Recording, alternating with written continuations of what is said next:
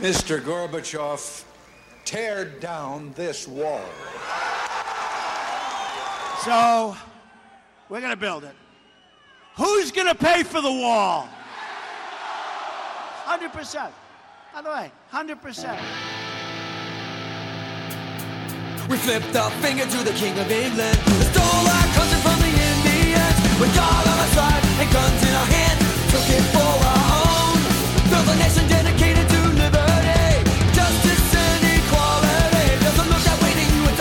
way me. Sickest joke I know. Listen up, man, I'll tell you who I am. Just another stupid American. You don't wanna listen, you don't wanna understand. So finish up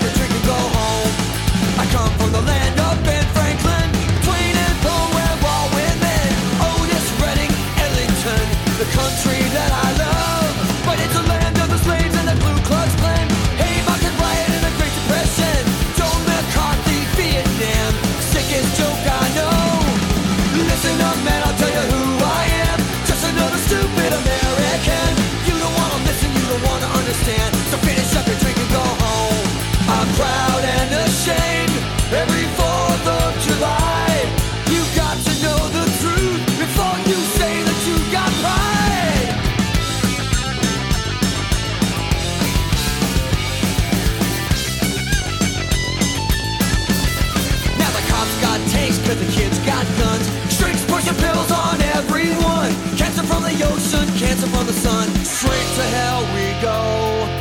Listen up, man, I'll tell you who I am. Just another stupid American. You don't wanna listen, you don't wanna understand. So finish up or drink and go home. Listen up, man, I'll tell you who I am. Just another stupid American. You don't wanna listen, you don't wanna understand. So finish up your drink and go home. Finish up your drink and go home. It's uh, it's uh, calm. It's quiet. It's uh, it's the Saturday of a long weekend. I mean, it really can't get any better. That's right. and we're talking about such happy, pleasant subject matter. Well, uh, last time we spoke, we promised that we would do something more uplifting Uh-huh. than our last conversational topic. so, how about global thermonuclear war? How about a nice game of chess? I'm more down for that. Yeah, let's do that. and if you uh, are brand new to the show and are not in the Facebook group, you might have guessed. Uh, everyone else knows we are talking about 1983's War Games today. That's just in. I'll probably if we end up rambling for a half hour before officially starting the show, I'll I'll reiterate that. But I, I didn't want to interrupt your uh, your intro there, but yeah, War Games. It, you know, I don't know about you, but like War Games was sort of that uh, one of those movies in the '80s which seemed to be just kind of like a general part of the pop culture uh, uh, landscape, in that it was on TV a lot because it's rated PG. You know, it's it's it's. Uh, uh, we'll talk about the, the, the whether we both think it's good or not in a little bit, I'm sure. But for me, it's just like I can remember it almost as long as I've been alive. It just seems to have always been part of of uh, the kind of movies I've been watching. But the strange thing about revisiting it throughout my lifetime is that it's taken taken on a bit of a different pallor as I've moved on. Um, because uh, I think because I was born in 1980 and uh, the fall of the Soviet Union was basically it was happening right as I was gaining some sort of political consciousness, even on a very basic level. That this the the content of war games and the fear that's kind of instilled in it always felt a little distant from myself. But now coming back to it, boy, it it felt like that fear just kind of it kind of reasserted itself while watching it this most recent time. yeah, uh, uh, similar here. I was starting to get a little bit more of a an awareness, you know, watching the Berlin Wall come down, and I mean a lot of I don't want to say wild stuff, but you know, when we were kids, there was you, there was the Burnwi- the Berwyn Law, the there, oh, that one. yeah, a lot of people don't talk about that. Distant cousin of the Berlin Wall, but you know, still pretty important. Yep, yep. The Berwin Law and the Berlin Wall. Mm-hmm. And then, I mean, Waco, Unabomber, the Lucasville prison riot. Mm-hmm. You know. Yeah, once you latch on to that news cycle and the kind of the, the larger events, you know, and the Rodney King riots and all that, I, I mean, it it it just seems to. I mean, you st- you end up defining your life by those events in some ways. It's one of the reasons I like going back and watching old episodes of Law and Order because they do so much rip from the headline stuff, even though a lot of it is very ridiculous, especially as the series goes on. But it's it's almost a way to, to kind of uh, to revisit what were the big news stories of those individual years because sometimes they get a little bit buried right i mean i can remember things like the ones you mentioned but uh, but sometimes you'll watch it and you'll remember um, something that was like this massive news story for about six weeks, and then it moved on, like the the Washington sniper a few years ago, um, which people seem to have mostly forgotten about. But I remember that being like that was all that was on the news for weeks and weeks. Yeah, well, uh, that what did that disappear as soon as we invaded Iraq again? Here in America, not you. Sorry. Here in hey, the, middle middle northern America. That's that's one of the things that always threw me off is that we just use America like we're the only one. Well, I've got some issues with America. no, you know, look, um, you're right. It uh, it's wrong and it's slightly hypocritical, but we are also all in this together, and that's one of the things that's also kind of blankly on display in war games.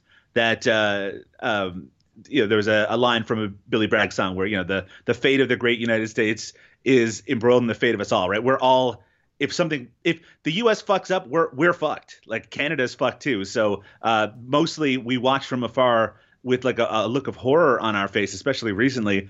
But we also have to recognize that we have to be a partner in some way because uh, as soon as Donald Trump says something so stupid to North Korea that uh, they start, you know, uh, taking military action, then we have to decide what's going to happen next, and it's going to be bad for everybody. Yeah. Um... I don't. I don't necessarily believe that specific scenario is going to happen, but it's also. But you know, the reality is, and this was true in the the 80s in the end of the Cold War as well, is that you know the the Russia and the United States are going to fuck the entire world if they fuck each other. and they're they're easing back into the same sort of vibe I feel like I remember having in the 80s. Well, I mean, you know, it's it's it's no longer a bipolar relationship with two kind of major superpowers. Now there's a number that are uh, competing, but it's, it's China and the U.S. are still major, and and then you have who's going to partner with these major superpowers, and when's it going to turn into something uh, that that creates a conflict. But um, certainly, recent events in the U.S. Um, political sphere does not give me a lot of hope that the U.S. will be um, maintaining its look. The U.S. is always involved in some sort of war, but that they won't be starting a conflict within the next like four or five years. It seems like it's almost inevitable at this point. Oh, the the filling up of the war cabinet with uh, yeah, Bolton. Gosh, what a shame that I, I mean, it's a good thing they didn't uh, vote for that war hawk Hillary Clinton. so now, so now they can luck out. Look, uh, whatever your feelings are, this is not a positive development. It's it it's a really scary time, um, and I feel like in some ways we're so steeped in irony, especially when it comes to kind of making kind of uh, uh, dark jokes about this whole thing, that we sometimes forget that Jesus, like this is serious, and uh, and there are so many nations with nuclear weapons and um, and and worse. and some of them are, are a bit unstable and I mean, I think about the, the, the incident that you see in war games or the number of incidents. They're not reality, but they weren't so far removed. It's not like there were no incidents where nuke, nukes were very close to being sent off. And it's just like, well, the more countries that have this potential and the more um, uh, high tension situations between countries, all you need is just one like it doesn't even have to be a person; it could just be a mistake, right? And I mean, mm-hmm. I think back to that, and that's another th- incident that people forgot about. Remember when in Hawaii last year that uh, when the alarm went off and everyone thought that the nukes were coming. I mean, that's that is such like that's such a mind-blowingly terrifying thing that that that that's the kind of thing that will traumatize people for like a decade and it just was like out of the news cycle the next day. I can only imagine those people. It's like they thought they were all going to die, and that's a, a, moment that's actually recreated at the end of war games, right? Where you yeah. have these people uh, on via like a microphone where their expectation is that within 30 seconds they're going to die. And I mean, you wonder what goes through your mind in those situations. It must be such a feeling of helplessness, but also it's like, who am I supposed to reach out for? And because of the uh, state of mass communication and social media, we see into that so often, right? I mean, you see the kids when with active shooters in their schools, they're sending out messages to Twitter and they're getting all this this blowback on it. It's just like, what the fuck are they supposed to do? They're trying to communicate. They're trying to tell people what's going on, and it's just like, and and people people feel like they know what they're going to do in those situations, and the fact is, none of us do. I've only been around an active shooter once, and I was not in a school. I was in the street. Sure. Mm-hmm and I, yeah, I didn't know what the fuck to do. You know, we yeah. were we were driving home. I had just got off work. It was me and my then girlfriend, now wife, and you know, uh, it, it was just yeah, driving down one of the streets that cuts along, you know, parallel here in Columbus, and then all of a sudden we heard somebody yell, "They're shooting!" So we slammed on the brakes, and there's like pop, pop, pop. Somebody was in a shootout with the police, right? Right. And yeah, all we did, we just, you know, we ducked down, we, you know, tilted our seats all the way back, and we just kind of laid there in the car, not knowing what to do. And then a SWAT person came up, opened the door, you know, started to pull us out. They said, leave your shit and run that way. And, you know, we, we ran, we ran a couple blocks to campus, actually near one of my old apartments. And we had, we just sat there for, sure, you know, three hours until it was over. And then You know, it's you. You don't know what you're gonna. do. I didn't know what I was fucking doing. Yeah, it's because you would be so terrified of doing the wrong thing that you're right. And and like, what is the right thing? And and as we can see, even people who are trained in what they're supposed to do don't seem to know what to do and often do the wrong thing. And in fact, it seems more likely than not they're doing the wrong thing. And it's it's you know it's it's a it comes out of fear and panic. And again, I'm not making any excuses for these people who do these sort of things, but it's also it's just like like no one wants to be in that situation. Uh, and when you, but you know, you think when your whole um, occupation is based around being in those kinds of situations, that at least you'd make better choices than say uh, an average person like yourself or myself. But they don't. So it's just like, well, how? Maybe there is no way to prep yourself. Maybe there is no way to be prepared in those situations, and maybe you should take away the some of the abilities of the people to make worse decisions in those situations, right? You would think. I would think. Look, I, I don't mean to be controversial here. but since we're talking about the end of all mankind, we might as well talk about the smaller aspects that make it seem like, hey, maybe mankind being wiped off the face of the planet might not be the worst idea in the first place. That's what Professor Falken says. I'd like to share a revelation that I've had during my time here. It came to me when I tried to classify your species. I realized that you're not actually mammals. Every mammal on this planet instinctively develops a natural equilibrium with the surrounding environment, but you humans do not.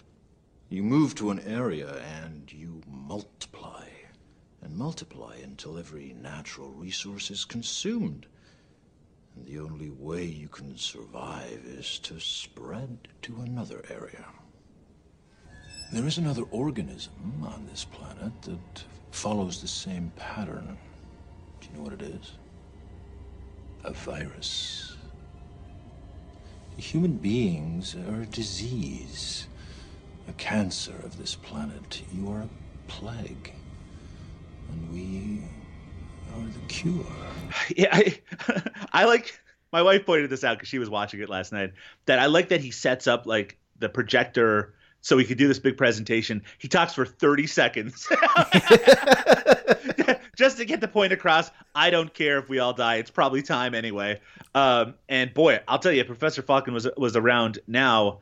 Um, uh, he probably it might reassert those feelings again and be like, you know what? Maybe I was right the first time. Let's just let this thing die and see what the next. Uh, what did he say that the next? Oh, the bees will probably be next. Let the bees have a shot. Jeez, we're doing a good enough job wiping them out already. Well, they're a threat to our survival. Well, the killer bees are on their way. oh God.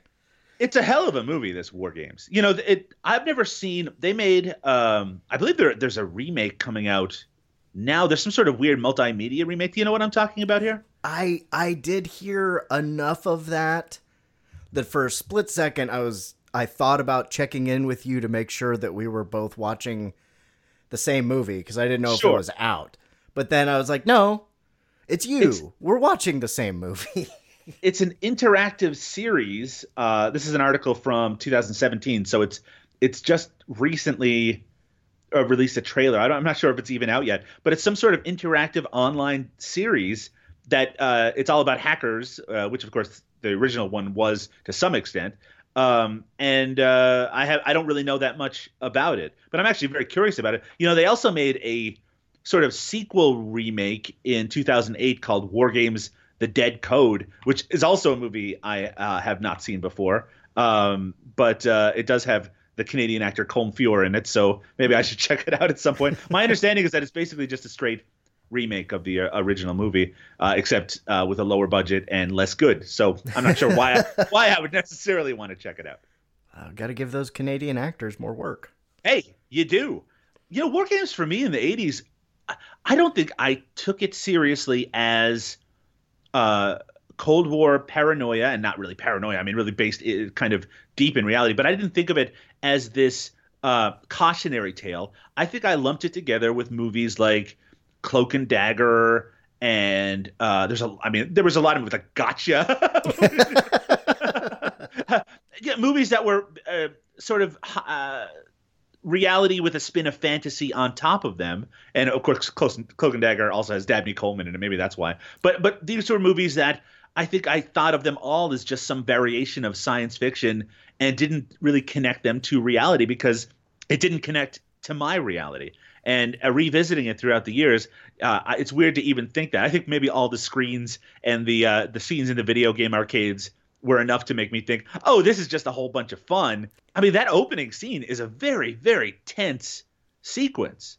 Yeah. Um, and and it, it remains so, right? I mean, you know, and it reminded me very much of a throwback to, you know, 60s Cold War thrillers or or I mean even non-thrillers like Doctor Strangelove, but I was thinking specifically of Failsafe, which is covering a lot of the same sort of territory and is also very scary and has a very kind of really tense moments because it's all based around the idea of someone making a bad decision and ending all life on earth and war games you know covers a lot of that same territory with with kind of a lightness and deftness and also some really weird elements to it which is what i like most i think about war games is that uh, it, it's you know it's very kind of by the numbers you can tell that the people who wrote it know the technology even if they kind of skirt around the reality of it sometimes but they also include some really weird stuff which just makes it a joy to watch I was watching a couple of the documentaries on my DVD of this, Hmm. and it, it was pretty interesting to see the stuff because they were they were creating stuff that didn't exist yet, but they did talk to a lot of hackers, and I kind of think this the the technology and methods and things in this hold up a lot better than the movie hackers. Absolutely. Oh, no kidding. But I mean, you can tell that the people involved with this went on to make the movie Sneakers, which is one of the other movies that uh, portray hacking in a very realistic manner. I mean, as realistic as probably uh, a mainstream Hollywood movie would allow you to do. I mean, you can tell that they knew what they were talking about, even when they were kind of exaggerating things, because you know uh, the ability to connect to networks via your phone line that was probably like beyond the pay like no one really knew about that in the early 80s outside of a very specific group.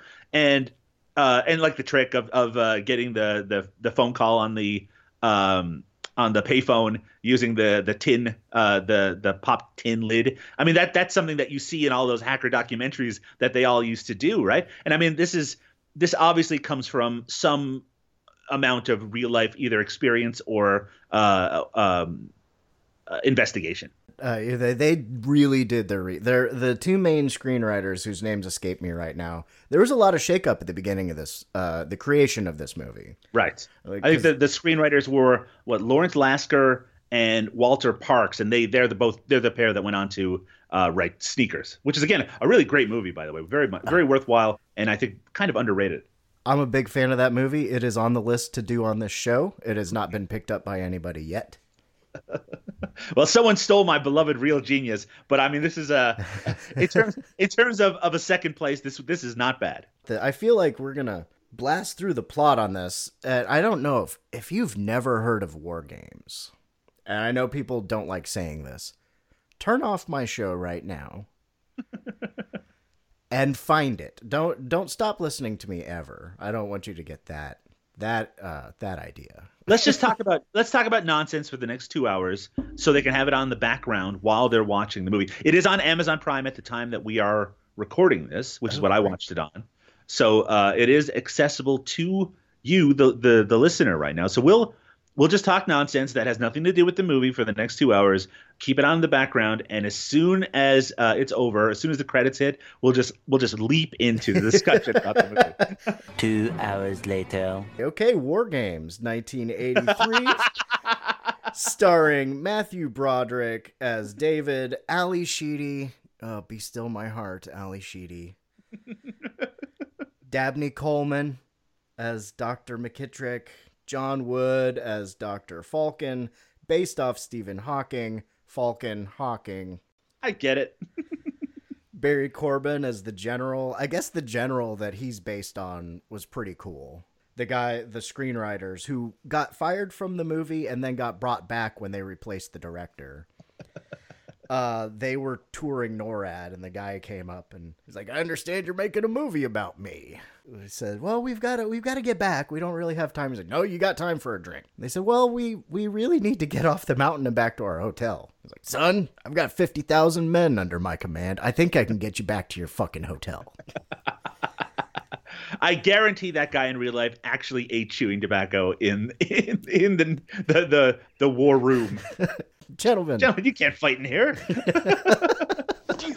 You bully, you filthy, you filthy guy! I'll taste you out of the law, eh? You war, oh, you war mustering bully! Gentlemen, you can't fight in here. This is the war room. You know, the screenplay for this movie was actually nominated for an Oscar. So I mean, it it when we're talking about war games, this is not a movie that uh, is some sort of like hidden, uh, unknown property. Obviously, it's been remade at least once uh, with with one that's currently on the way. Um, so you know, I th- I feel like a lot of the listeners of this right now would be at least somewhat familiar with this as a property. I will say that when uh, when I approached the idea of watching this last night with my wife, she was very skeptical because I think that title made her think of something that was a lot more ridiculous than what the movie is, which is which even though it has light moments, is pretty darn serious. Yeah, and some of that stuff got gets sort of missed when you're younger, like you were talking about. Uh, it was hammered a little bit more home when I was younger because this was on a tape with Failsafe, which you mentioned, uh, Doctor Strangelove, and and it was either nearby or on the same tape with Johnny Got His Gun and Seven Days in May, and Project X. Yeah, I mean that fits it. I mean that must have been an interesting day of HBO programming to watch. By the end of it, you're just hiding in the basement, just hoping that things will be okay. My the only I, I don't know a lot about uh, war games trivia, but the one piece I do know is that uh, Dr. Falken in this was written to be played by John Lennon, which when I watch the movie now, I can't help but think about that. Even though John Woods, his performance, it's, it's, he's obviously British, but doesn't have uh, uh, necessarily kind of a um, uh, uh, the, the sort of Liverpudlian uh, lilt that uh, that John that John Lennon would have had. But but it's still that would have been a very interesting reality. Of course, John Lennon was sadly uh, a, a couple of years dead by the time they made this movie. Yeah, was it 1981 when he was shot? I believe it was Or- or- 1980. Or I was always uh, December 80. yes, That would have been if he spun around in that chair and he's like, "Hello." that's right. Oh, are we are we doing our John Lennon impressions? We could, we could. I think it.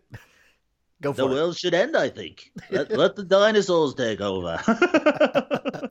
Paul, He just spins around and he's playing. um Imagine. I'm telling you, I'm telling you, the, the skies were filled with them.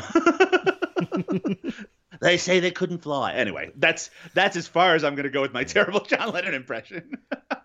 you missed the last ferry. I feel like we're not doing John Lennon as much as we're doing whoever did John Lennon's voice on the old Beatles cartoon show. True enough. True enough. well, I uh, guess you know I want to ask before we get into it, like, do you like this movie? Or, I mean, like, where does it rank in terms of when you think of those kind of early 80s nostalgic classics? It's kind of weirdly timely that we're talking about this. I think, I don't know this for sure because I haven't read the book or, or seen the movie, but I believe War Games is referenced in Ready Player One. It is one of those kind of nostalgia movies for a lot of people who grew up in the era that both of us grew up in. I do like this movie.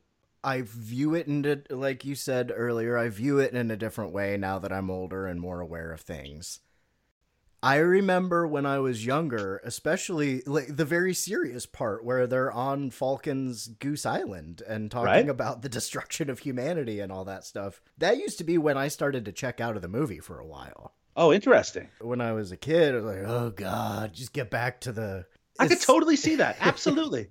it feels like that's going to be a much larger part that it ends up being, right? Because it's basically they get to the island, they have this encounter, the helicopter shows up, and then it's let's get back as quickly as possible to where the action is happening. Yeah, and I, I think part of that is that that was sort of a last thought added to the movie to create. Yeah, um, I forget which of the writers it was, but they were having a meeting with the director. He said, "Okay, after this point in the film, it's just going to ratchet up, ratchet up, ratchet up, ratchet up.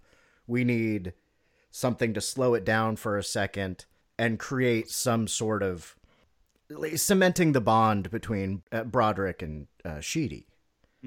It is kind of you can kind of feel that when watching it, right? The idea that he he basically begs her for a plane ticket and then she drives to meet him at the place where he's landing. So I mean it it, it, probably does stretch belief. That that said, everyone in this movie seemed to be fairly well off. it's a double income one kid thing, right? Yeah, yeah. And especially this is 1983. He's got that kind of computer set up and no job. I mean, how exp- I, I remember when VCRs came out, they were thousands of dollars. I can't Right. imagine how much his computer was. And his own phone line. I mean, I, I was I was going on BBSs in the early '90s, and I didn't have my own phone line. And if you had, you know, an older sister, I'm trying to use the phone! Yeah, exactly. And of course, she gets a car, and you get the computer. Totally unfair. and yeah, he hacks hacks to change his grades in both movies. That's so. I mean, that is that is truly a bizarre coincidence that that happens in both of those movies. Uh, I, I like how they do it in this one because it is such a. Um, again, uh, it, it feels like something taken from reality where the the school system changes their password on a regular basis and they have it written down because I mean that's so reflective of passwords and people's security around passwords now, right? It's just a place where they change it every two weeks or whatever, write it down into place, and they don't expect any student would ever even think to write it down and then try to hack in. Yeah, get yourself sent to the principal's office. Moving an F to an A, that seems like that's a little suspect. I think that might be a little going a little far. I think his was smarter because he changed his to a C. yeah. That that makes a bit more sense. Speaking of which, that teacher is such a dick.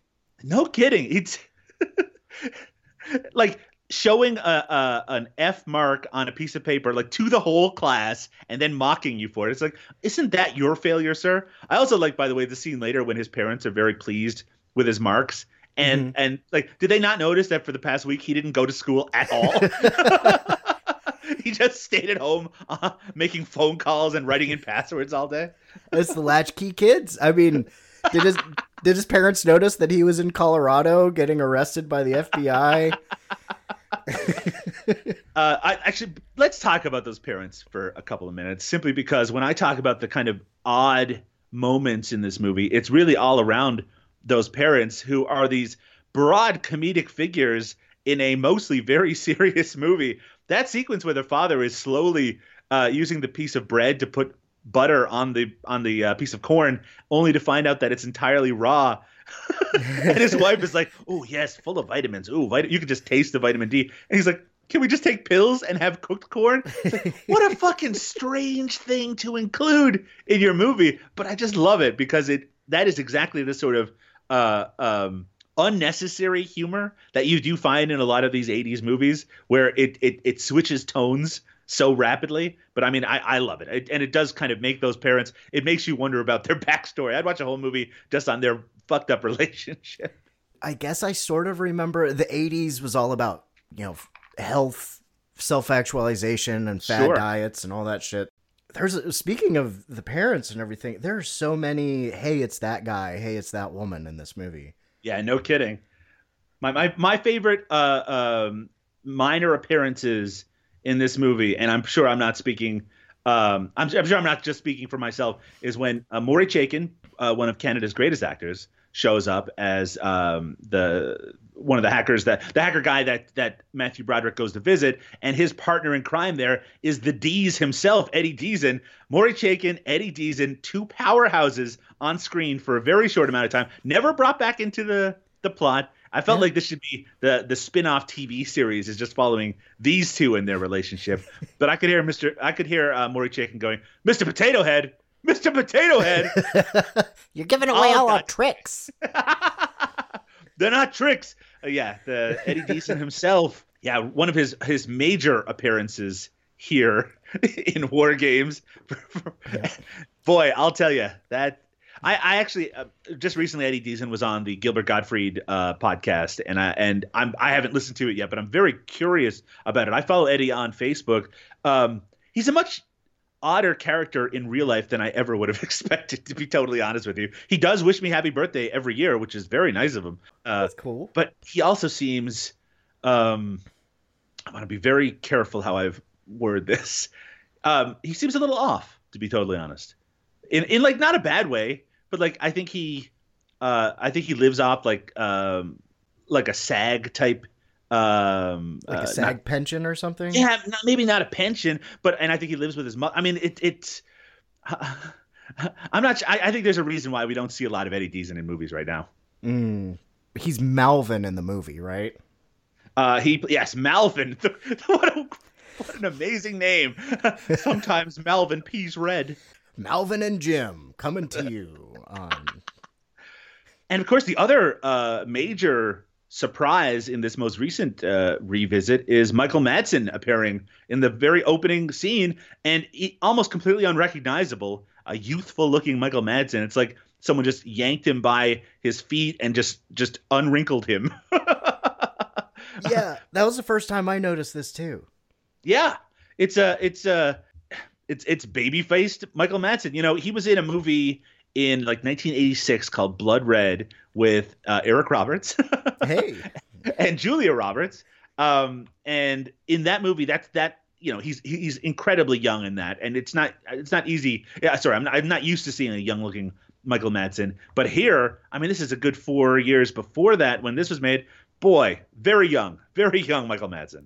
so yeah, at the beginning of the movie, Michael Madsen and I didn't catch the name of the the main the captain. That I believe he, it's it's John Spencer, not the Blues Explosion guy, just uh, the other, the actor John Spencer, who who actually passed away. I think, yeah, in like the 2000s. oh as Jerry. That's it.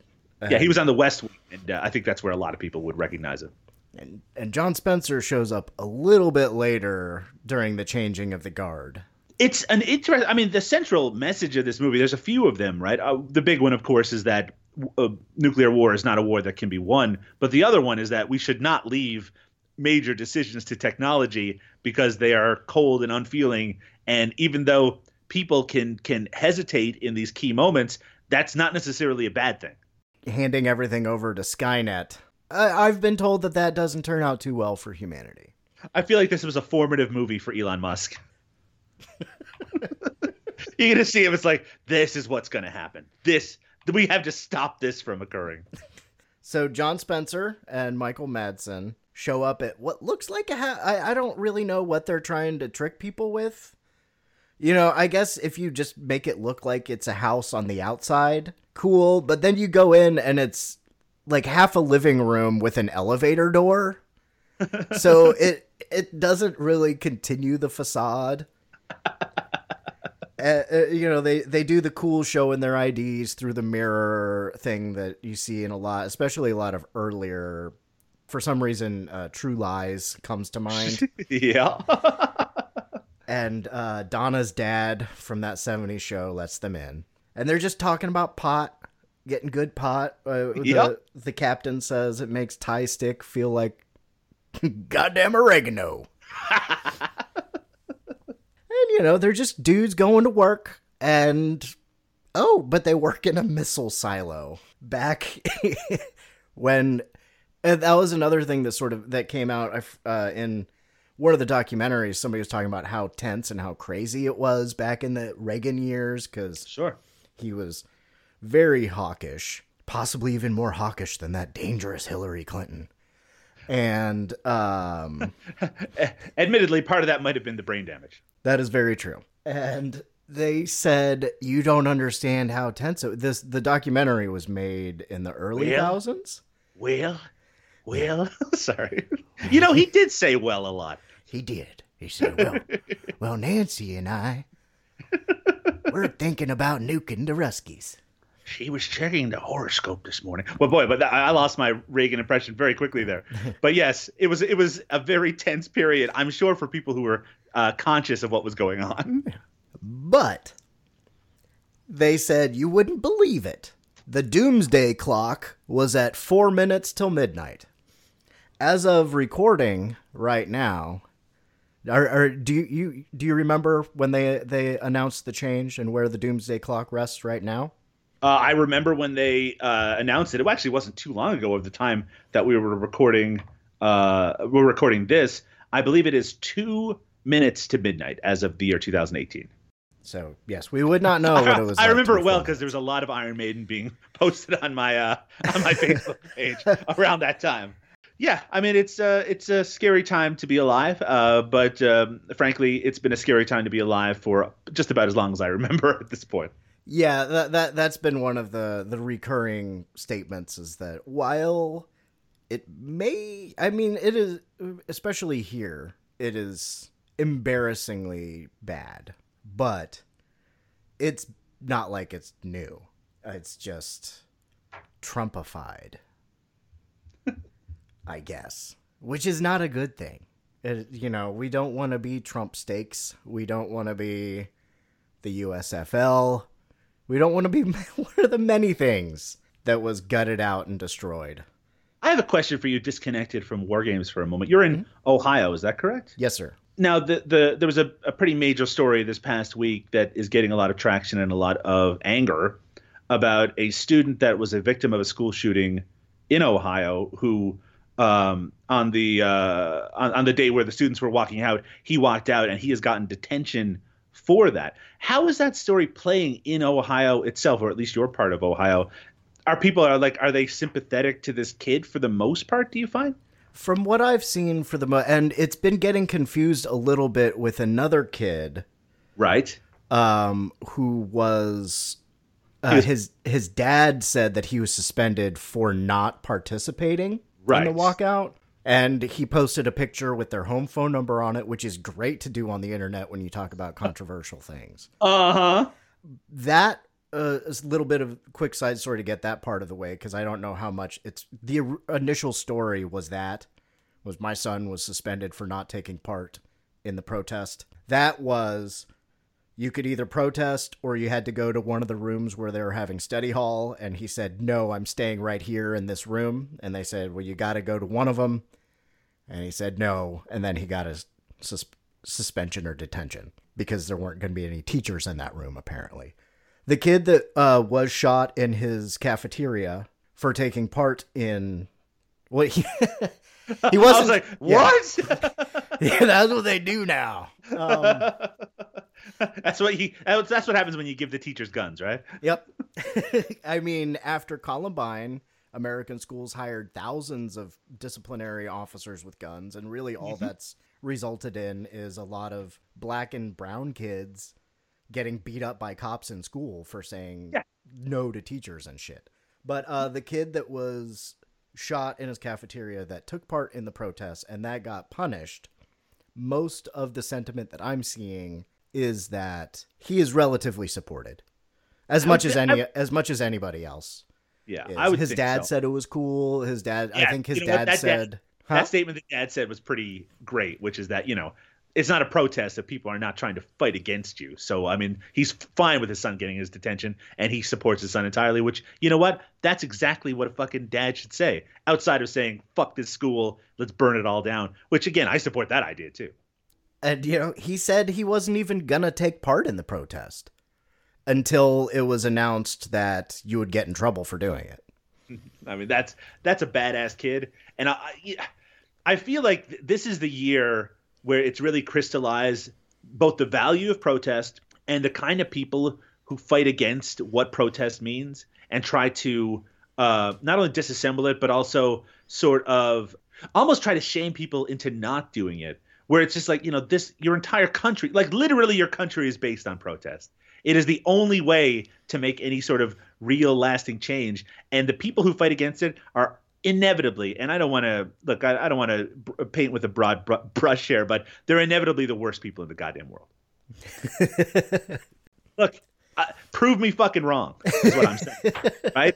You think those kids shouldn't have gone out and, and marched? Well, they did. And uh and and look, sorry, I'm I'm I'm still choking a little bit on these editorials ab- about um, how boycotting things is somehow now uh, a bullying as opposed to a mass statement uh, of people trying to instill their will on somebody or something or a you know a a piece of capitalism. And it's just like well fuck it you know boycott is really one of the only powers we have left as a mass of humans just like unions are one of the only powers that we have left against these these huge structures that we have no other power against, right? I mean, we have to stick together, and if we can work together on mass, that's how we're going to get past these fucking idiots who are trying to destroy us. Sorry, I, I, this is a call to action, people listening right now.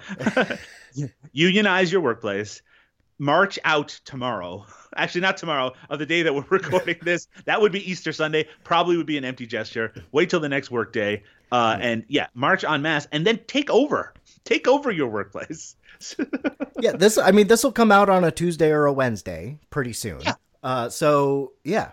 Look, I get, I get it that me just saying that uh, there's no real uh, uh consequence for me in regards to it. But uh, believe me, I support you wholeheartedly. But uh, but no, seriously, you know, tell everyone that you encounter how much you make.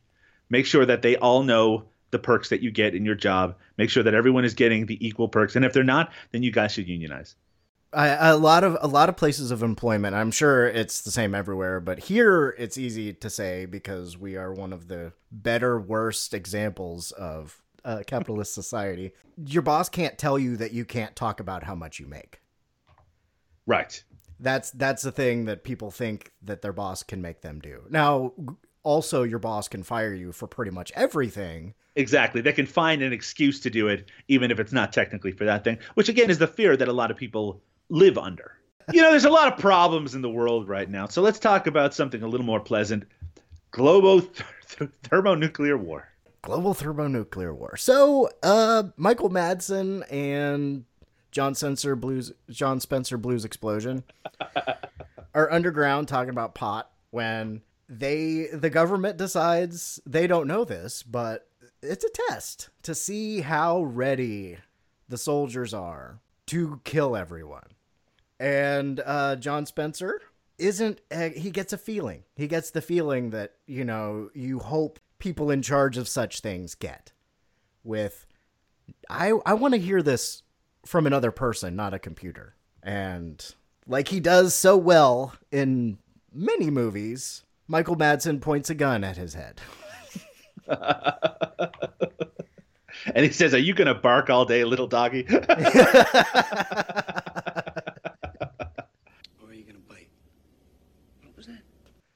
That's what, the part what, that they cut out of the movie was how how messy that silo was at the end. Gets out a straight I, razor. What I love most about that opening sequence is that it then it, it has the the height of tension. Then it just cuts into the opening credits, which actually has some pretty wacky music, kind of hot, upbeat uh, military style music playing behind it. And it's not until after the opening credits that it's confirmed that that was just a test. So it kind of leaves you in suspense, waiting for kind of confirmation about what the hell that opening was all about. Twenty two percent. The the the meeting of the minds. I guess uh, what Dabney Coleman represents. What did he? Say? How does he say it? Take take the people out of the equation.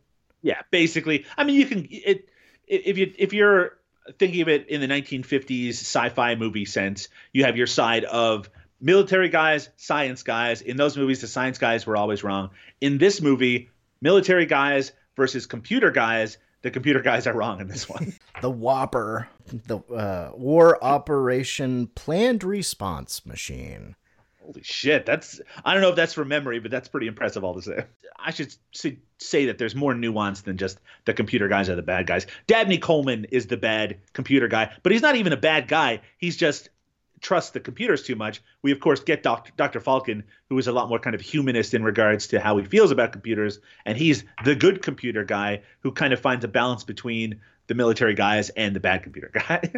he seems like uh, I think later on we find out that he and Falken at one point were worked together. I don't know if Yes. they were lab partners or if they were just paired together in this. well, they wrote a paper. To, they wrote a paper together that apparently was quite influential, right? Uh, Oh yeah, Dave David found it in his extensive Dewey Decimal based research. I don't know where this kid gets all this expendable income for all these photocopies, but hey, good on him. Yeah, and living in Seattle too. That's never really been a cheap city in which to live. when he was going through all the passwords, I said, "Ah, forget this. I'm gonna go invent grunge music." He had enough flannel shirts.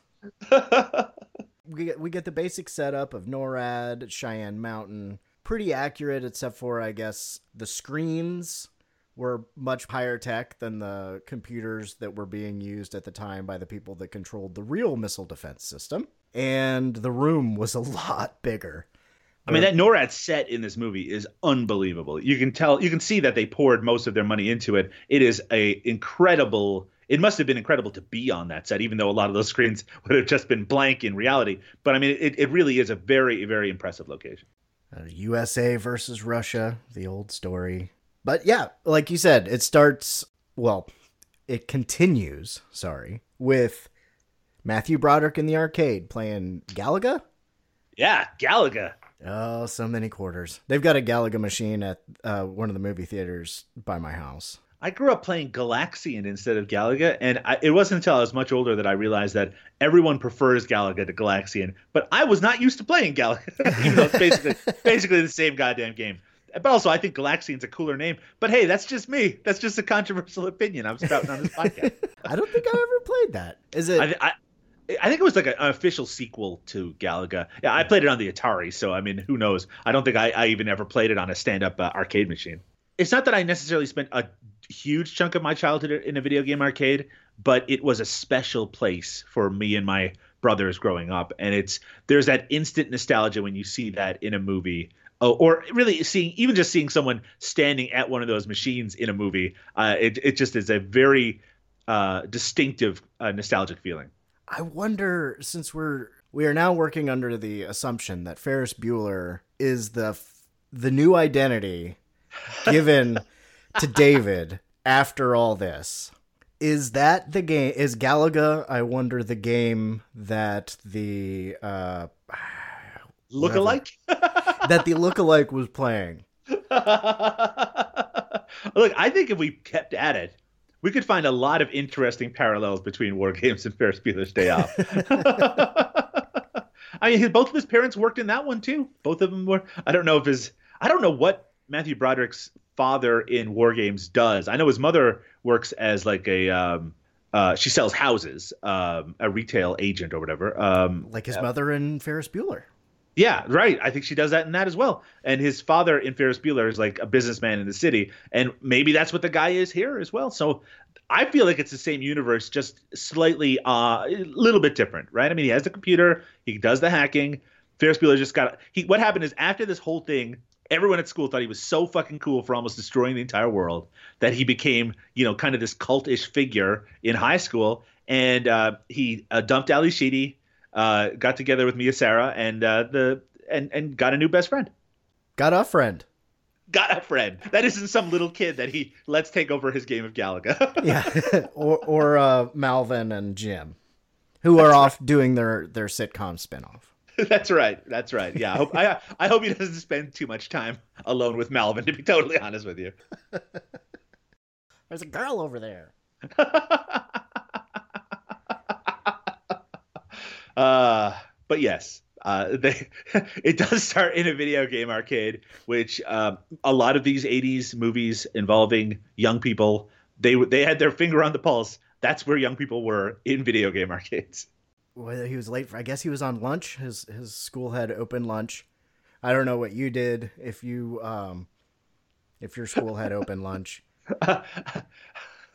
I grew up in Newfoundland, um, here in Canada, where not only did my school look, you could go and do what you wanted in at lunch, but my school was in the middle of goddamn nowhere.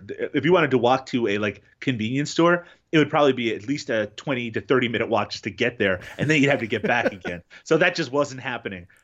so, Fighting your way through lumberjacks, bears, and hockey players. I'll just say something like that.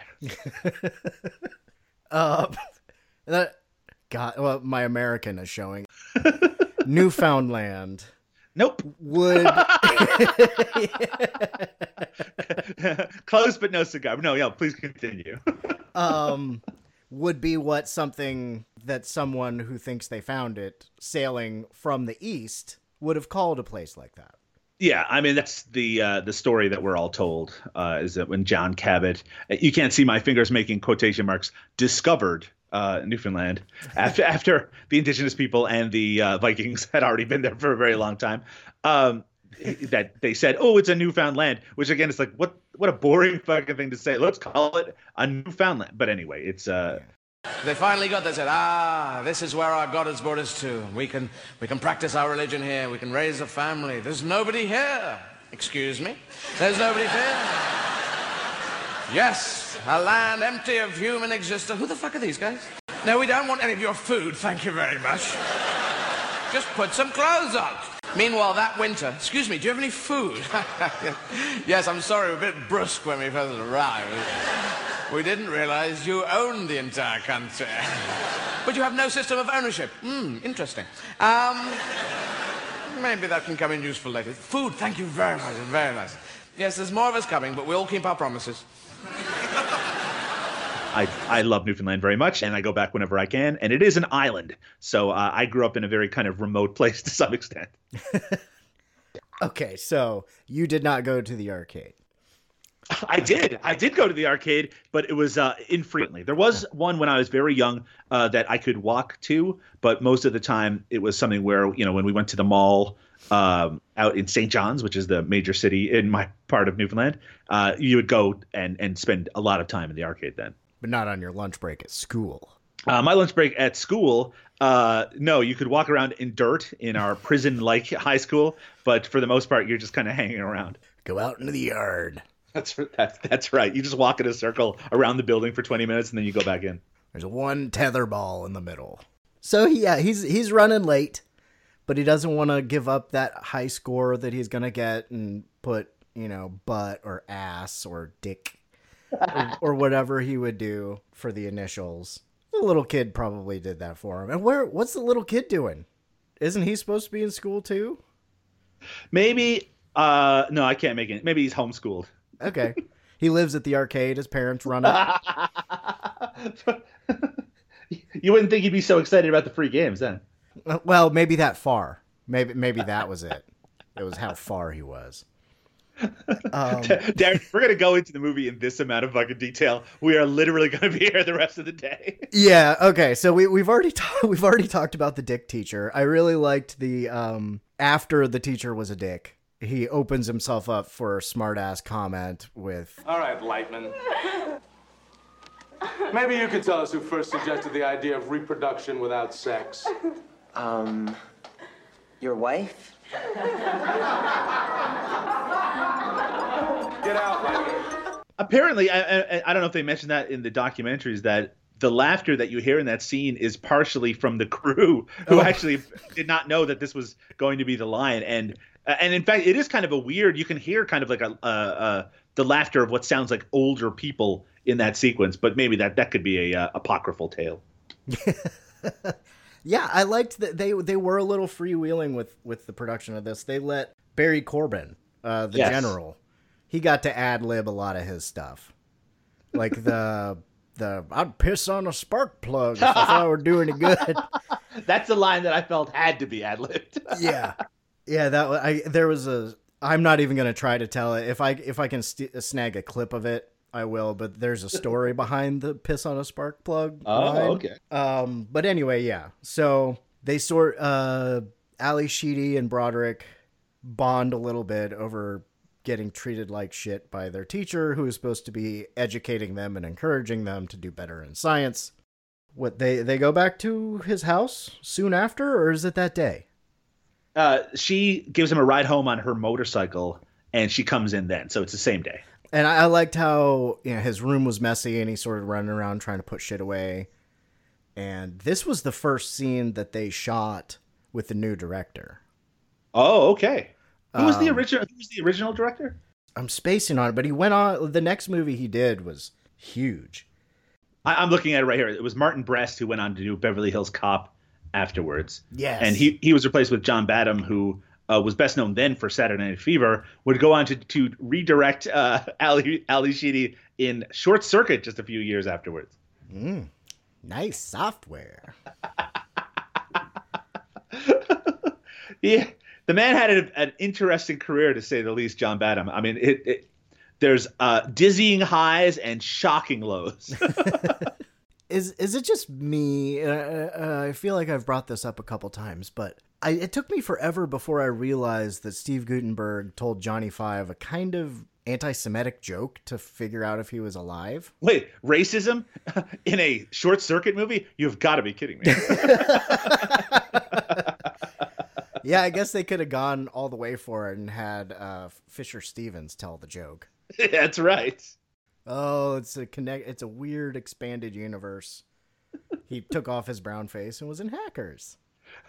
And Ally Sheedy, she broke up with David, Matthew Broderick, Broderick's character here, and she went on to date Steve Guttenberg in Short Circuit movies. It makes total sense. Yep. Poor Wow, Ally Sheedy, by the way. What happened to her career? I was looking at her IMDb profile, and it just, it's actually a little sad what's happened in the last like few years. The last big thing she was really in was it Short Circuit? Was that the last big? I know she was in um something called High Art, which I haven't seen.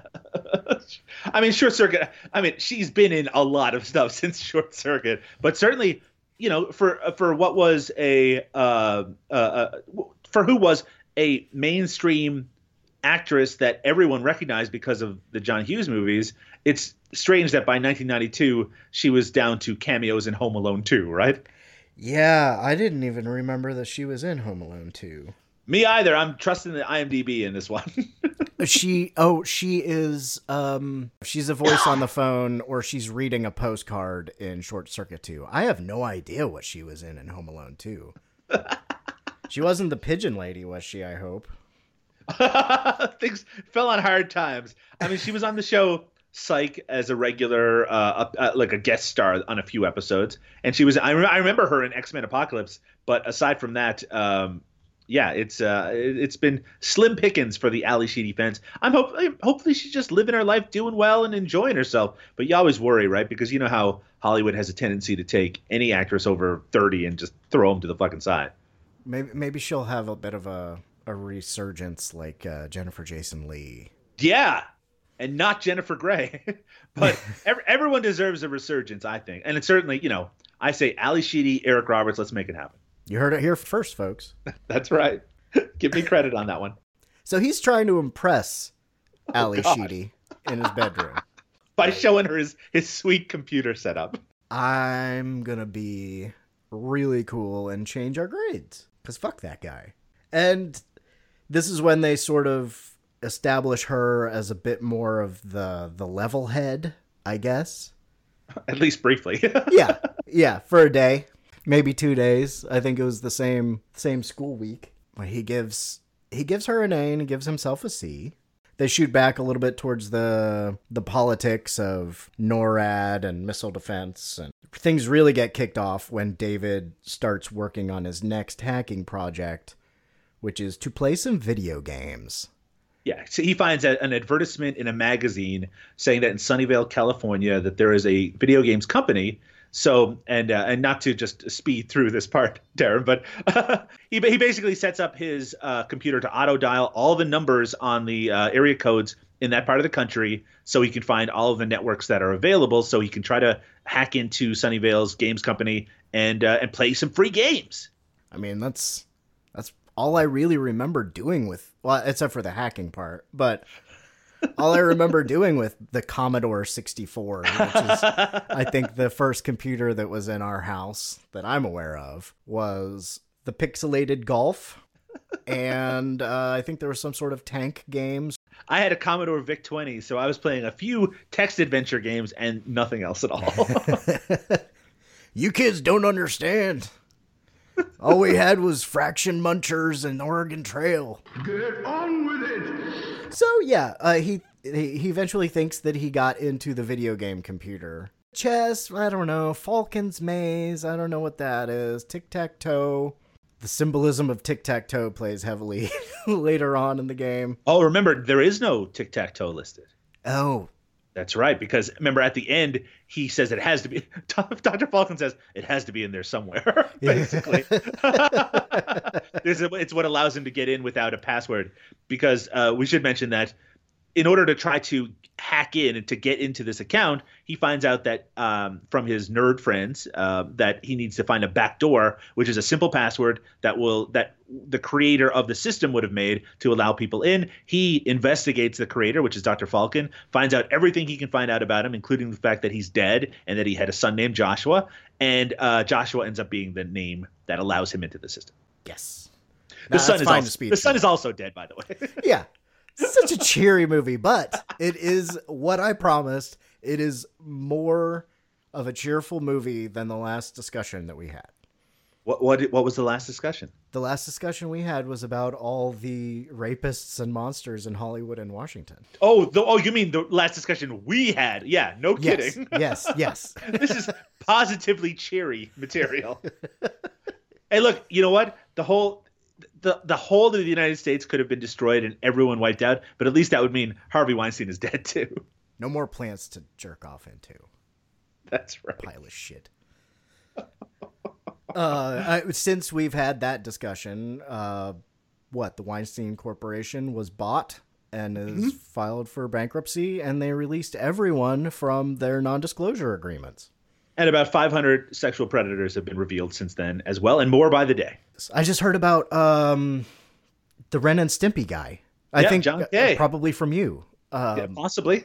Uh, yeah, he uh, he uh, apparently preyed on the uh, very young women that he was promising to help with their career, and uh, I mean, frankly, he's always been a renowned piece of shit, but this was the first kind of thing to this level, and uh, yeah, so that's another one to add to the pile. And look, I get it, man. I get that now we're getting to a, uh, we're past the point where there's been a rebellion to the Me Too movement, where especially in Europe, where they seem to just dismiss the thing outright. But uh, I'll tell you what, uh, all the people being accused so far, I mean, we understand that the legal system fails women and and uh, really anyone accusing anyone of sexual impropriety constantly. We know it happens all the time. And uh, it's not like the the first few names that came out that uh, we're all just shaking our heads like, oh, this couldn't be true. At, at this point, we know most of them are true because most of the people had to admit it in some way, or then multiple accusations came out.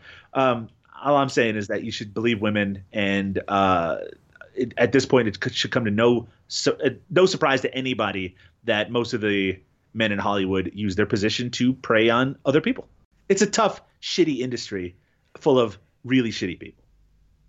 Anyway, back to back to the movie that we watched. back back to something a little bit more simple, like uh, global thermonuclear war.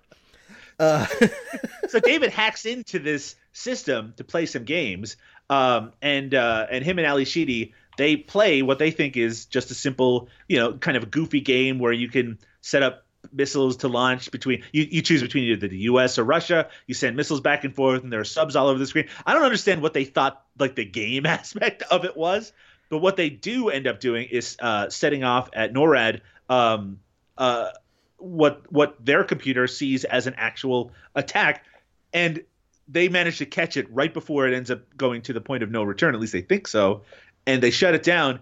And it's a um, simulation. It's a simulation. Yeah, that guy runs in, and that leads to them um, eventually tracking down David because the computer Joshua calls him back Would because it is like a to play a game. it is a learning computer, so it learns from its own mistakes. So what we find out is that the game never stops; it's just finding ways around the the different kind of uh, um, barriers that are put in front of it to still try to continue the uh, the game of U.S. versus Russia uh, global global ther- thermo- thermonuclear war. So the uh, they capture David and bring him to NORAD and basically shame him and accuse him of being uh, an espionage spy. Uh, Kami. Do you know where you are? My guess is I'm in the clutches of the angry pink menace. I am Suvana. We will be spending much time together. You'll get nothing from me but my scorn. Come. You will be brainwashed. Me? America's son? Ha! That will be a challenge. Our enemies are all those in league with imperialism. The bureaucrats, the big landlord class, and the reactionary section of the intelligentsia attached to them. Our enemies are all around us. We must always be on our guard. Sure, we'll lose a lot of snooze time, but that's okay. We'll catch up after the revolution's over. That's enough, Tom. And he does what anyone should do in that situation. He escapes using his wits. Yeah, that was genius. I, I remember thinking that part was so cool when I was a kid. I mean, you they I don't know why they always leave the easiest to fool person guarding the person that's going to escape, but I guess that's how that works. Speaking of sexual predators, by the way, that guy was harassing uh, the the secretary pretty hardcore. So fuck him. That guy's fucking creepy. I'm surprised he didn't point his gun at her and ask for her phone number. Yeah, no kidding. He was like generally interested about her tennis, uh, and then started a conversation. And I guess he recognized her interest as being some sort of sexual interest in him, and then he wouldn't leave her the fuck alone. Which is basically the story that happens every day, everywhere. She gave me all these signs like saying go Yeah, right? away and leave me alone and She was playing hard to get trying to do by her telling me work. to get the fuck away. So yeah, he, he he escapes, finds a payphone. Those are hard to find nowadays, but they still exist. I mean, yes, you are absolutely correct. but you know, this was 1983. I liked how this one was like in the middle of nowhere. Yeah. Where was he at the time that he got to uh, uh, Colorado? I think is where he was at the time that he he, he makes this phone call. And that is uh, that's where Cheyenne Mountain is. For some reason, I thought it was in Wyoming when we started watching this movie, or uh, I, I don't know why. Wyoming is relatively fat, flat, as far as I can remember. I don't know why there would be a giant mountain that can withstand a near miss from a 10 megaton nuclear missile. But yeah, so he, he- call, he calls ahead. Ally Sheedy to beg her for the plane ticket, as we mentioned before, and he ends up get. Where does he get the plane ticket uh, to? somewhere in Oregon. in, in. Portland, Oregon, uh, and uh, and she ends up meeting him there because, as she said, it was just a few hours drive to meet him. So yeah, it, it's doable, but it is really weird that she would drive. I guess that's where uh, she also left the script in the original draft. Oh, I mean, it, I can see how they would want to bring her back into the fold. I did like that they have a single line where she is concerned that all the trouble that he's in is because he changed her grades, which again, it's kind of a nice thing because it explains why she would go to such effort to reconnect with him. Are you in trouble because of me? No, I started World War Three. Oopsie doodle. Oh, there's egg on my face. it's always kind of interesting to see airports in movies in the 80s because I didn't start traveling in planes, you know, because, you know, my parents, we drove everywhere in the Volkswagen bus. And Uh-huh. then I was in a band forever, so we went everywhere in the van. I started flying after 9 11. So Me I don't, too. I don't my first know. my first flight ever was in uh, early 2002 so i know i know exactly what you're talking about checked three times, you know. yeah uh, take oh. off your boots Yep, take off your boots. Let me swab you with this weird material and check you for bomb residue. Pat you down, go through this weird x ray machine. but this one not only is he allowed just to just to walk out of the the plane afterwards but she just like rushes up to see him Yeah. Just like you can do whatever you want man no one's paying attention Nope, there's two cops sort of looking around. They're talking. You walk straight from the plane across the whole runway through a basic glass door. I wonder, somebody's got to have written a book about the movies or at least depictions of certain things pre and post 9 11. But we're not talking about that yet because I have done no research on that. Um, so, yeah, she met him. She comes back into the script Because yeah, she was just gonna send him money, and that was gonna be it uh, for her. His And- plan, by the way, is that he's going to find Dr. Falken, who he's discovered is actually alive under a different name. Uh, he's living on an island in Oregon. He's going to find him. He's going to get Falken basically to explain everything that's going on to the higher ups at NORAD to get himself out of trouble, which is, now you know, it's a pretty reasonable plan if indeed he can find Falken, who, again, they have. Uh, he's basically got his burn notice. he, he is he is uh, uh, living in isolation to some extent. But I guess he is still getting his pension, so good on him. What did he say? They kind they nicely arranged for my death. he does his uh, dismal "Why should we even all be alive?" speech about the dinosaurs, and I don't know why he had the projection screen so close to his fireplace, but you know he's a scientist. Maybe he figured it out that it had to be so far away. But like I said, this is this is the part of the movie that I used to check out on when I was a kid. And here is where we will take a quick break, play a promo for a show, maybe a nuclear war related song. So, yeah, we'll be right back.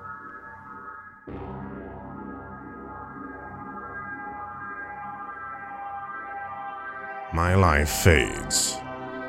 The vision dims. All that remains are memories. I remember a time of chaos, ruined dreams, wasted land. But most of all, I remember the podcasts. The man we called Witch. To understand who he was, you have to go back to another time.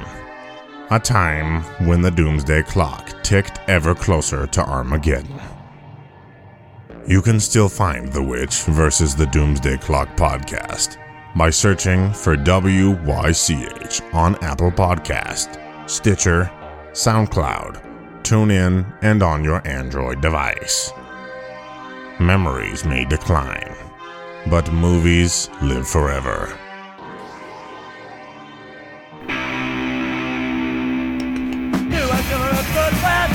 Money, dumb cat. The the the fucking. They think they know it all, the fall.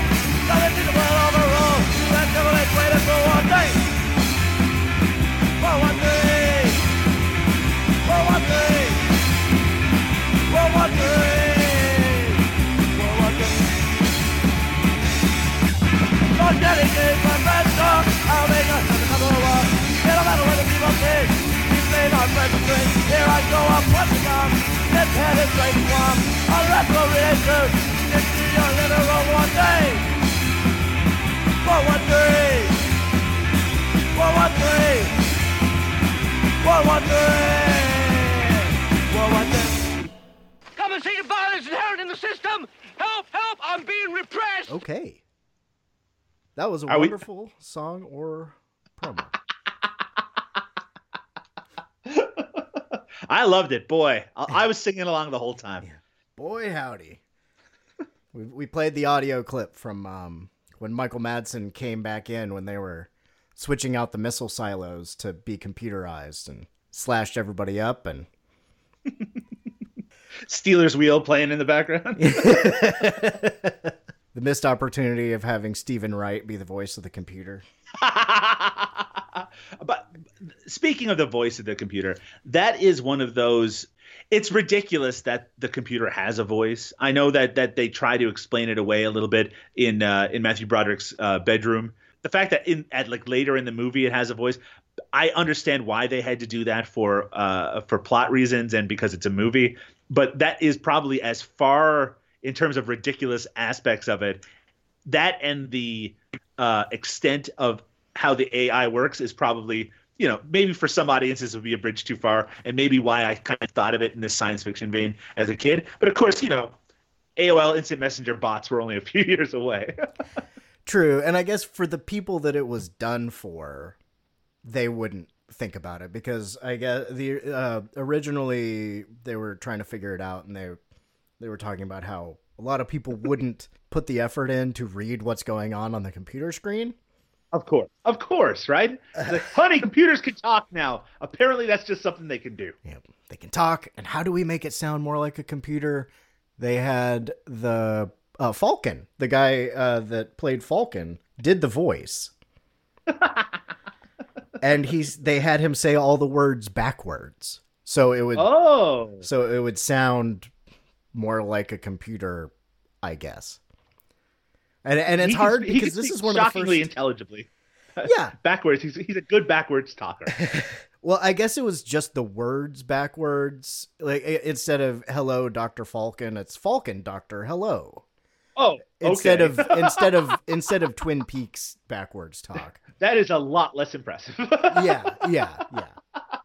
I, I guess they just wanted a little bit of that change in inflection on how you say words at the beginning and end of sentences and stuff like that. But yeah, it's and it's hard to separate for me because I'm not very technologically learned, and I'm almost 100% sure that a computer talking in my brain is from this movie. Yeah, no kidding, right? It, it became that voice. It's, it's either that or the Stephen Hawking voice, which is kind of interesting. You know, the idea that this character clearly based on Stephen Hawking, uh, and also a, there's a computer voice aspect to it. Yeah. So many layers to global thermonuclear war. yeah, I I know we've said this a couple times, but I I dig this. We're not done. Sorry, no, I'm not wrapping up. Uh, they all die. It's, yeah, it's a real mess. Anyway, yeah, see you next time. They're on Falken's Island. A helicopter shows up. It's not Falken. It's the government. They kill everybody. Wipe their hands. on we go. He yells, "Get to the chopper! Come on!" We got to get off this Falken Island." Oh, if it was still directed by the guy that did Beverly Hills Cop, maybe. this is a PG rated movie, so there's a lot of shits and uh, no fucks. No fucks to give. No fucks given. And yeah, John Wood as Stephen Falken starts out giving no fucks. But again, Ally Sheedy, I'm only 17. I'm not ready to die yet. And I guess that's is that what what was it that I mean, neither of them really had very inspirational speeches, but I mean, I guess they are high school kids. I think the fact that they were just yeah, they were just the fact that they were young people that they reminded him enough about his own son. I mean, I kind of like that it's unspoken. It's just that he goes upstairs to go to bed and he, he looks a little traumatized and within the time that he's upstairs, he makes the decision, "Okay, I'm going to do something about this." And he's got a helicopter apparently. Yes. Uh, part of his severance package. And enough connections uh, still in the military to fucking race them to NORAD once they get there.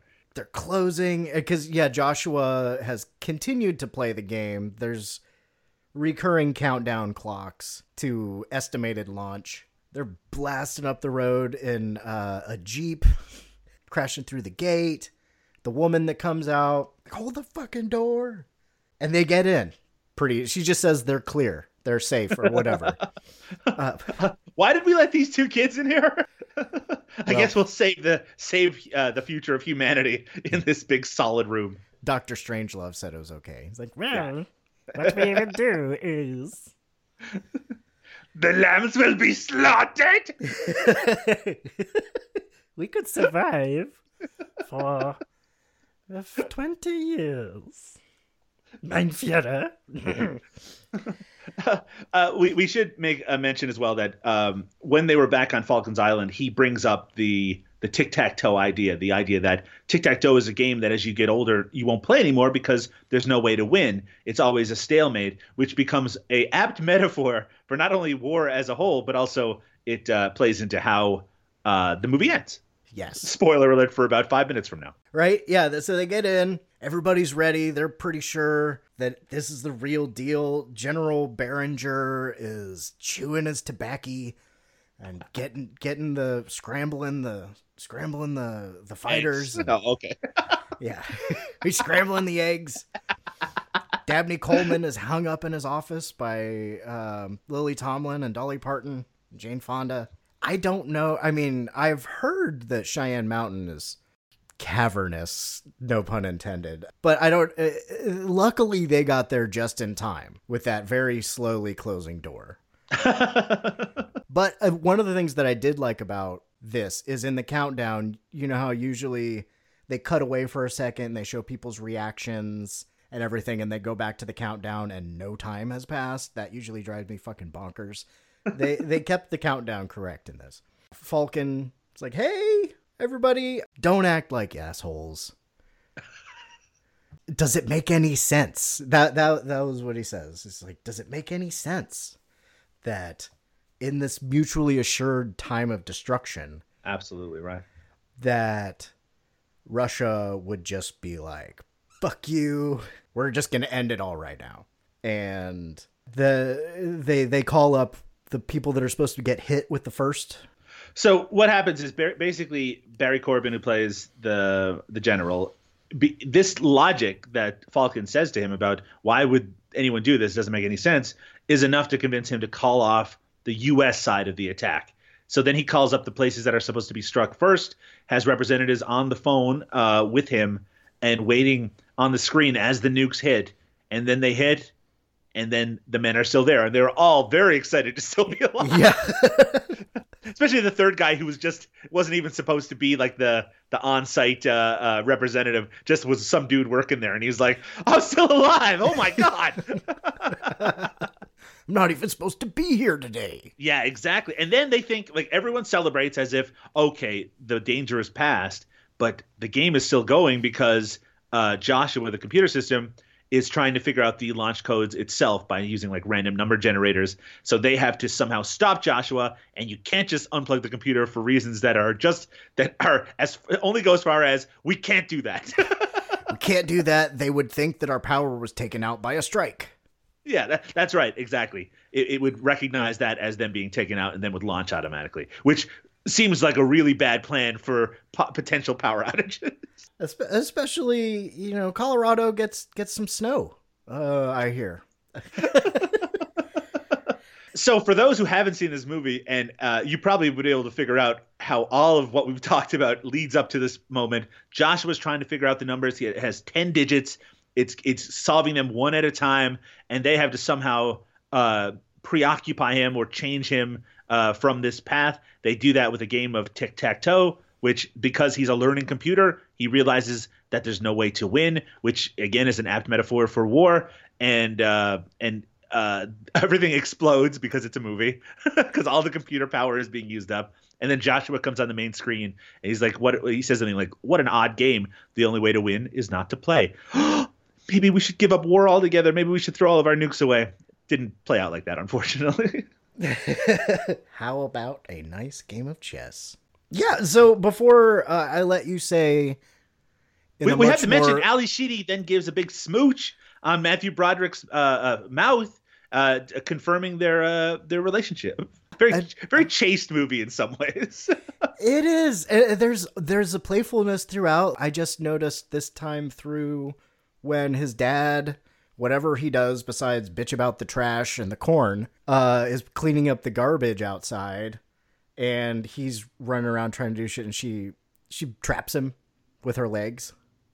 oh, that's right. That yeah, which is you know there's a suggestion there, and also his dad yelling at him when he has a girl up in the room, uh, giving him hand stuff or mouth stuff. Uh, to come down and fix, and also his mother inviting her to a barbecue that night. You want to such a- invite your little friend?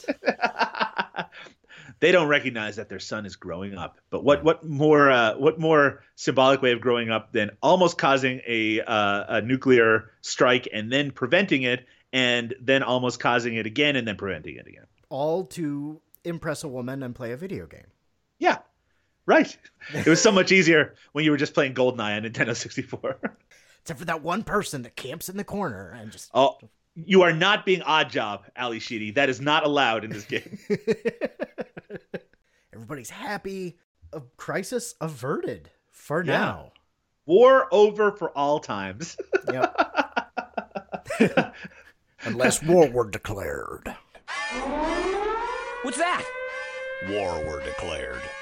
and and you could just see Gorbachev watching this movie and is like, yes, this is a good idea. I'm gonna take this whole system down.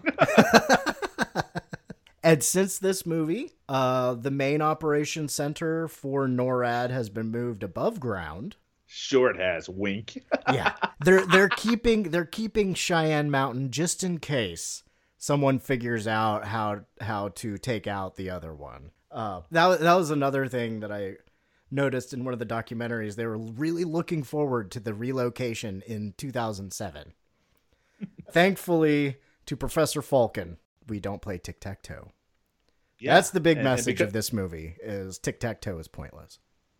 because of Dr. Falken, we were able to grow up to do podcasting. what would he think if he knew what was happening right now? It's War Games from the year 1983. It is, in some ways, it feels very ahead of its time, and in other ways, extremely of its time. It definitely traveled through time better than a lot of movies, I think, that I've revisited from my childhood. Not all of them, of course. I mean, you can't beat Monster Squad, no matter what year it is. no kidding. It's gonna slot it really nicely between Flight of the Navigator and Last Starfighter. Yeah, I had a little bit more trouble with Last Starfighter last time I watched it. it uh there are you know you mentioned the segment when they get to Falken's island in this movie that you kind of tune out there's several moments and sequences in last starfighter where i tune out and it's just like ah i like this part and i like this part but i don't like this part very much Uh, so you, uh, you, you asked me, and you've sort of touched on it, but how do you how do you feel about this movie now? Uh, I l- really like it. I think it's actually terrific. I think it's very tense. I think there are moments of very uh, genuine humor throughout it. I think it treats the material seriously, but not too seriously. And it has a message that um, was must have been very resonant in 1983, and it feels resonant again today. Um, and it's it's scary to watch in some ways um, because technology, the kind of technology that they're sort of warning against us putting in charge, you know, in a lot of ways are in charge in 2018, uh, is in charge, I should say.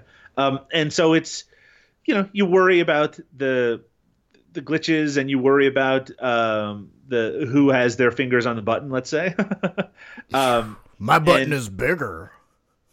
that's right. I mean, it's it's it's a scary time to be alive. It's I can see how with two global nuclear superpowers at the time and and the tensions being so high that it might have seemed more kind of immediate but i feel like in some ways people are even more unhinged now and more extreme in some ways and uh, and that makes it scary in sort of a slightly different way but uh, i can actually you know i'm very curious about this modern remake because i could see it uh, being very very interesting and taking advantage of kind of modern hacker culture and anonymous style culture and maybe playing that into it. I don't know if that's how they they are going about it. It could also be just a huge chunk of shit.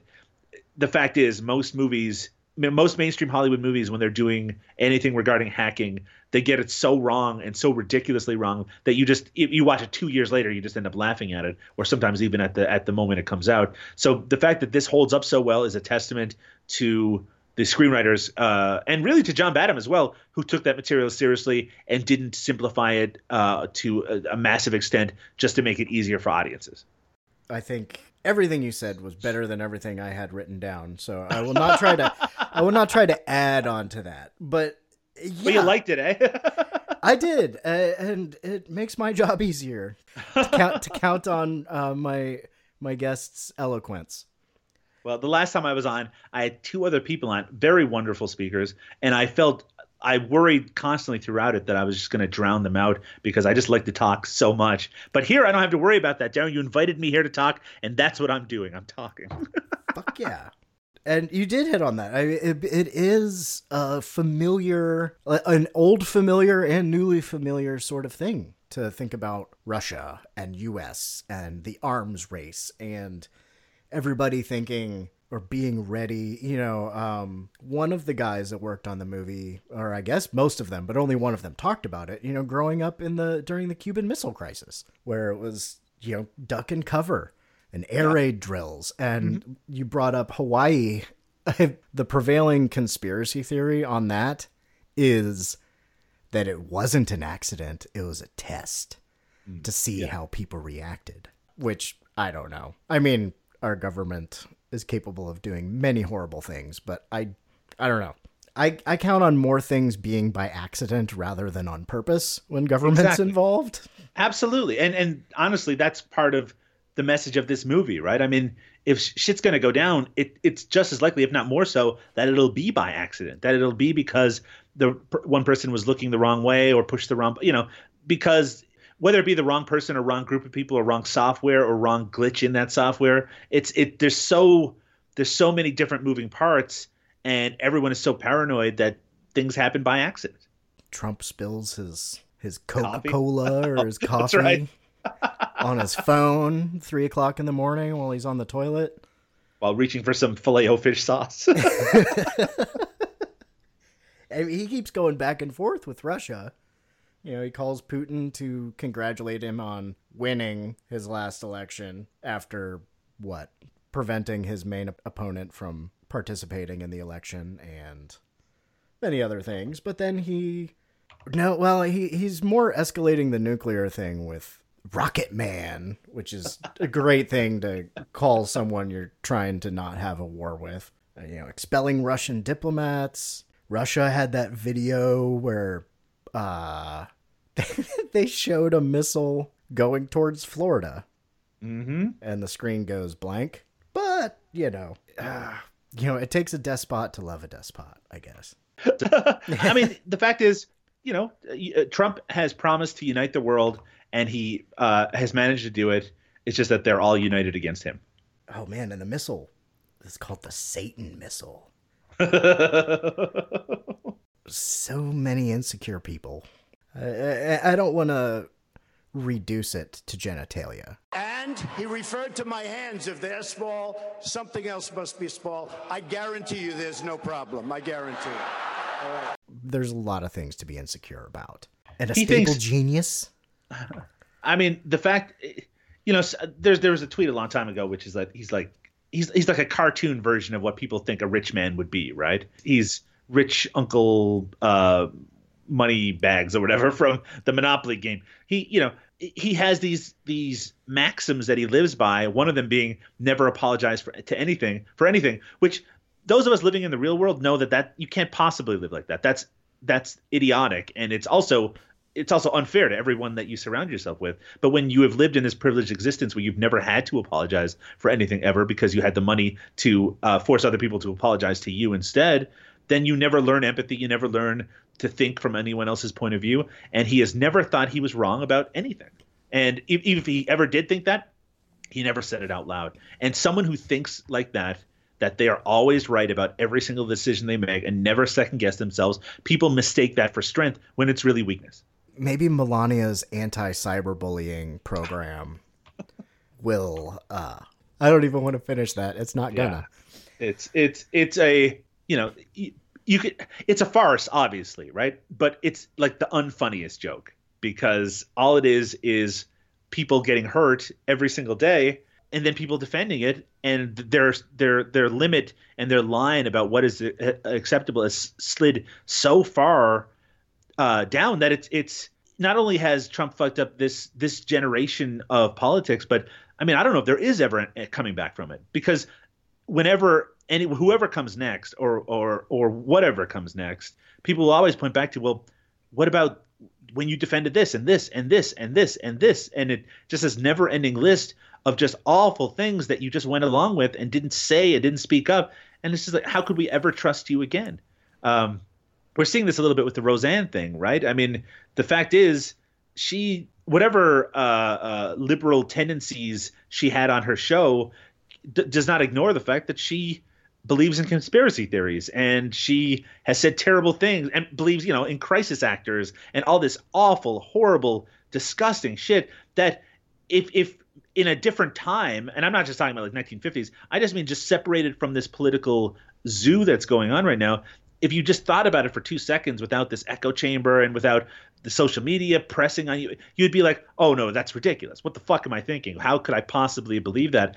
But it's just being fed. It's just this fire being fed every day. And it's just like, I don't want to be wrong. So I'm just going to find the things that say I'm not wrong. And then I never have to be wrong. And just like, you know, we're all wrong sometimes. And it's okay to be wrong. And it's okay to say, oh, I fucked up. It's also okay to change your opinion. Uh, though I can say quite quite clearly and quite uh, confidently that my feelings on Donald Trump are not going to change. I've never liked. I didn't like him before he pretended Yeah. to be a politician. Yeah, he's an he was he's he was known for being an asshole. That's like his his gimmick. So why would you want an asshole to be the person who's in charge of everything because he just surrounds himself with more and bigger assholes, which is exactly what he's done. And those assholes are the kind of assholes that hurt the people that you love and care about. Drain the swamp. oh God, it's I you know I I know that America does many shitty things, but I have never felt so compelled to apologize for my country than I have in a long time. And It- look, the thing is, and I, I understand where you're coming from. And you know, I had a lot of Americans apologizing when when George W. Bush was president, and I mean, and a lot of Americans apologizing when Obama was president, uh, because the policies were still hurting innocent people, and that's just you know, a it's lot of drone in. strikes. Yeah, exactly. But I mean, it's it again. It's the, the key to it. You know, it's nationalism and it's capitalism and it's the people on top not giving a shit about uh, the mass majority of people below them and able to convince a large enough number of those people that they do care that they'll just let it continue. But I mean, you know, it's it's to to steal a line from uh, from Donald Trump. It's you know, it's it's bad on both sides. Uh, and and it's right now it's worse on one than another, and you got to do something about it. But I mean, I do feel like it's galvanizing and crystallizing something in the American people that's both very good because it really is making making people aware of what's going on and helping them um to take action. But it's also really bad because the people who support unwaveringly and without thought, they're digging in their heels so strongly and deeply that I don't think there's any coming back from it. And on that cheerful note, why don't you Let's Uh, get Joshua on the line. let the people who did not yet go back and listen to the first episode you were on, uh, where where can people find your very unique output? Uh, I uh, co-host two podcasts on the internet. One of them is the No Budget Nightmares podcast, where me and Mo Porn uh, look at in great detail ultra low budget, micro budget DIY cinema. Um, these are not the things that you'll find on your local video store, if that video store even still existed. But um, a lot of unique, uh, uh, unknown pieces of cinema on that. You can find out more about that at nobudgetpodcast.com or uh, you can follow us on Twitter at nobudgetpodcast. My other podcast is Eric Roberts is the fucking man. Uh, which focuses on the life and work of actor Eric Roberts. Uh, I co-host that with Liam O'Donnell, and you can find that at uh, ericrobertsistheman.com or on Twitter at ERITFM. And you can also find me on Twitter at Doug underscore Tilley. That's T I L L E Y. Wonderful. I, I think the only things that I really want to add to this, besides check out Doug's stuff, check out his uh, Eric Roberts group. I don't know if Low Budget Nightmares has a group. It, that you can do a search for No Budget Nightmares on Facebook, and yes, there's absolutely a group. We've had a little bit of a, uh, a downtime because Mo has been having some internet issues down in the great state of Florida. But uh, by the time this comes, uh, this this episode is released, we'll have just recorded our latest episode on the uh, Ghanaian action movie Who Killed Captain Alex. And come to the psychosemantic group. Search that on facebook. Uh, it's in a lot of different uh, the, the show itself is in if you're listening to this you know how to find it. But uh, on WarGames yeah I, I think it's definitely a movie that you should check out if you've never seen it. And if you have seen it don't be afraid. It won't ruin your childhood or whatever people say about you know going back to movies. It's always timely especially uh here in America. When they were writing it, they thought that maybe they were going too far fetched, that America would think that it was under attack. It could be a little bit of creation for documentary, but the screenwriter said they turned on the TV and there was a news clip that for three minutes, America thought it was under attack. So, yeah. and cover.